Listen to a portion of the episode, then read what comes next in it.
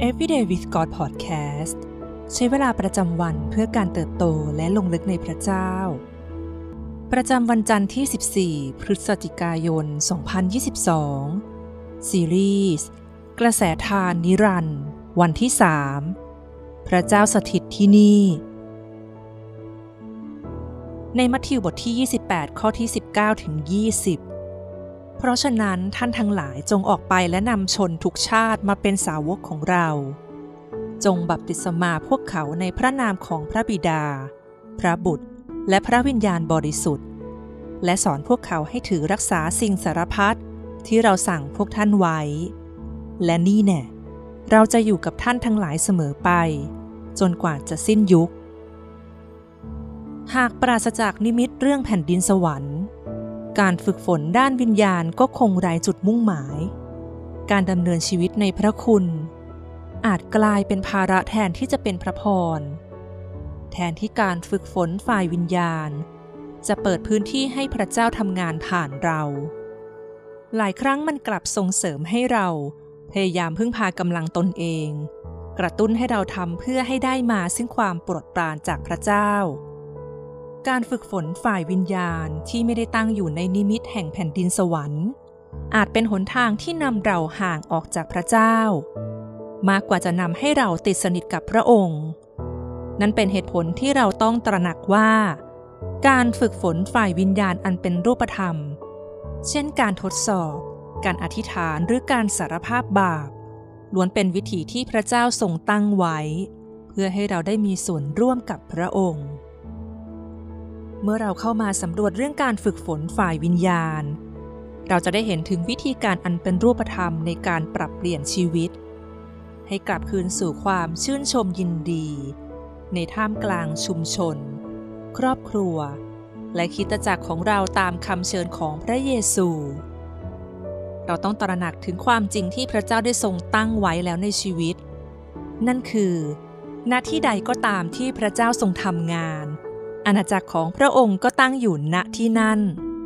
และพระเจ้าก็กำลังทรงทำงานของพระองค์ที่นี่เสมอ พระองค์กำลังทรงทำงานอยู่ในชีวิตของเรา แม่น้ำแห่งชีวิตนั้นหลั่งไหลชั่วนิดนิรันดร์และอยู่ใกล้กับจิตวิญญาณของเราตลอดเวลา ไม่ว่าเราจะอยู่ที่ไหน พระเจ้าสถิตอยู่ที่นั่นแล้ว พระเจ้าไม่ได้สถิตอยู่เพียงที่สถานที่ใดที่หนึ่ง ซึ่งเราจะเคลื่อนพระองค์ให้มาใกล้เราได้ พระองค์สถิตอยู่ที่นี่ พระองค์ทรงอยู่ทุกที่กับเราทุกคนเสมอคำแนะนำหนึ่งในวันนี้คือ การลองหยุดใช้สัตว์คริสเตียนบางคำที่เรามักใช้กันในการอธิษฐาน เช่น พระเจ้าก็ทรงปรากฏขึ้น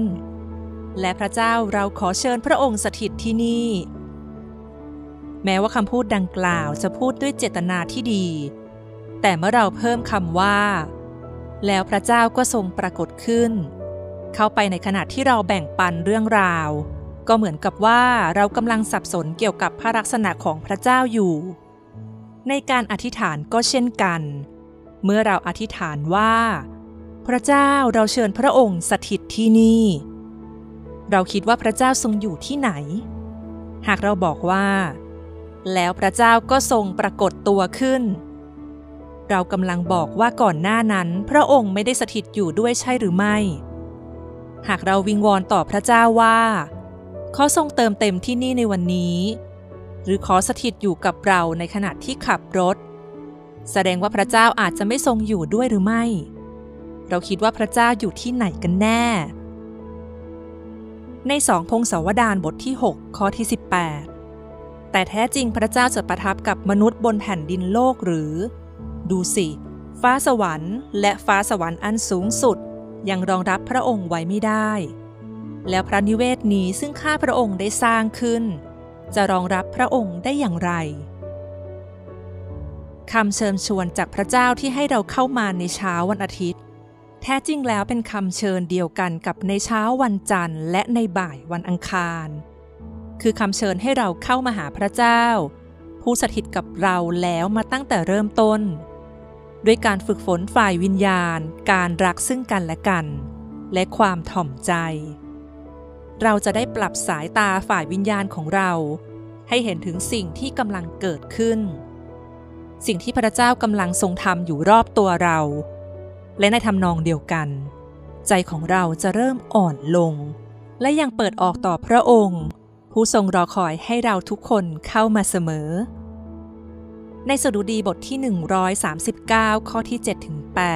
8 ข้าพระองค์จะไปไหนให้พ้นพระวิญญาณของพระองค์ได้ หรือข้าพระองค์จะหนีไปไหนให้พ้นจากพระพักของพระองค์ ถ้าข้าพระองค์ขึ้นไปยังสวรรค์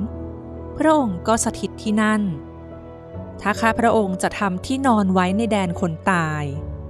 พระองค์ทรงอยู่ที่นั่น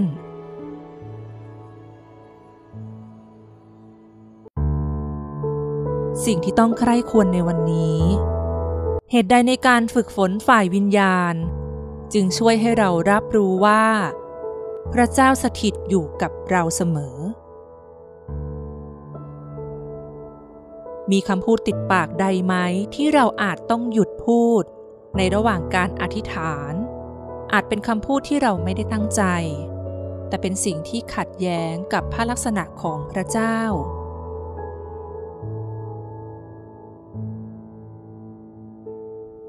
ให้เราอธิษฐานด้วยกันค่ะ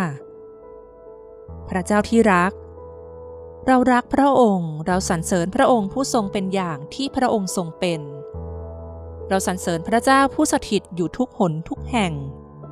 และทรงรับฟังทุกคำร้องทูลของเรา ขอทรงช่วยเราให้ได้ใกล้ชิดพระองค์มากขึ้น ผ่านวิถีชีวิตและการฝึกฝนฝ่ายวิญญาณ ขอทรงช่วยเรา ให้ได้ขัดเกลาความคิด และเป็นเหมือนพระองค์มากขึ้นในทุกๆวัน เราอธิษฐานในพระนามพระเยซู เอเมน